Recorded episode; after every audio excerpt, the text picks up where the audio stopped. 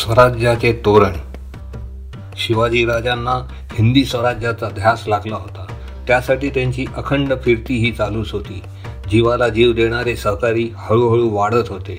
राजे त्यांच्यात आत्मविश्वास निर्माण करत होते व त्यांचे मन मोगलाविरुद्ध लढण्यास तयार करत होते. मार्च सोळाशे पंचेचाळीस रोजी दादाजी नरसिंहप्रभूंनी रोहिडेश्वरावर शिवलिंगाची पूजा केली. शिवाजीराजे व त्यांचे निवडक सहकारी यांच्या उपस्थितीत सर्वसंमतीने विचार झाला की आता माघार घ्यायची नाही. परिस्थिती बदललीच पाहिजे. शिवाजीराजांनी आपली करंगळी कापून शिवलिंगावर अभिषेक केला आणि सर्वांनी स्वराज्य स्थापनेची शपथ घेतली. शिवाजीराजांनी रोहिडेश्वर जिंकूनच सुरुवात करायचे ठरविले. रणनीती ठरली. गडावर गवतांच्या भाऱ्यामध्ये शस्त्र लपवून हल्ला करायचे निश्चित झाले. योजनेनुसार गाफील राहिलेल्या गडावरील लोकांना फारसा प्रतिकारही करता आला नाही व रोहिडेश्वरावर राजांचा भगवा झेंडा फडकला. राजांचं दुसरं लक्ष होतं किल्ले तोरणा.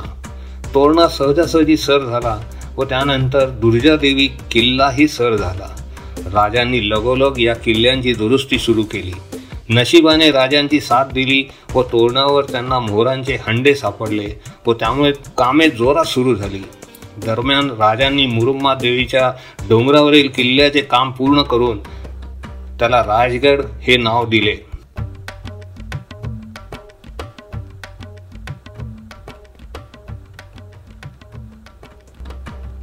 राजांच्या या हालचाली गुप्त राहणे अशक्यच होतं. आदिलशहाच्या दरबारी याचे पडसाद उमटले व त्याने जरबेचे फरमान पाठविले. राजांच्या मुत्सद्देगिरीची चुणूक येथे दिसून आली. त्यांनी पत्राद्वारे आदिलशहाला कळवले की हे किल्ले दुरुस्ती व बंदोबस्त वाढविण्यासाठी घेतले आहेत. बेईमानी होणार नाही. याचा फायदा एवढाच झाला की राजांना तयारी करण्यास वेळ मिळाला. शिवाजी राजांना आवर घालण्यासाठी आदिलशहाने मोहीम सुरू केल्या. राजांचे सासरे निंबाळकर यांच्यावर शाही फौजांनी हल्ला केला. निंबाळकर यात गारद झाले. दरम्यान दादोजी कोंडदेव यांनीही जगाचा निरोप घेतला. पण राजांना शोक करायलाही वेळ नव्हता. रक्ताचा एकही थेंब न सांगता कोंडाणा स्वराज्यात सामील झाला. कोंडाण्यानंतर राजांनी पुरंदर व चाकणचे किल्लेही स्वराज्यात सामील करून घेतले. या घटनांनी आदिलशहाचे डोळे चांगलेच उघडले.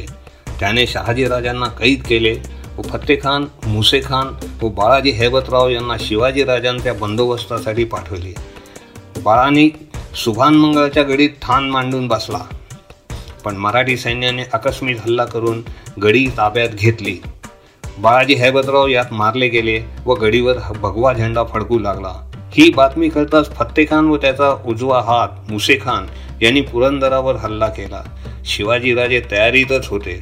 तुंबा युद्धानंतर मुसेखान मारला गेला व फत्तेखान पळून गेला.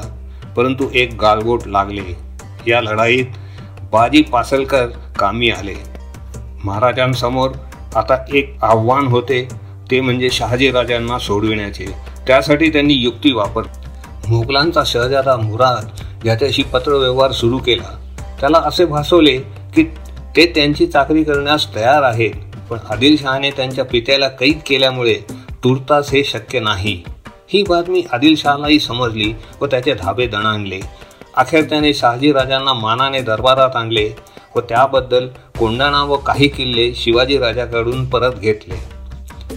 कोंडाणा गेल्याचे महाराजांना दुःख होते पण त्यापेक्षाही महत्त्वाचे होते शहाजीराजांची सुटका. अशा तऱ्हेने केवळ बाराशेच्या फौजेने महाराजांनी स्वराज्यावरील दुहेरी संकट यशस्वीरित्या परतवून लावले.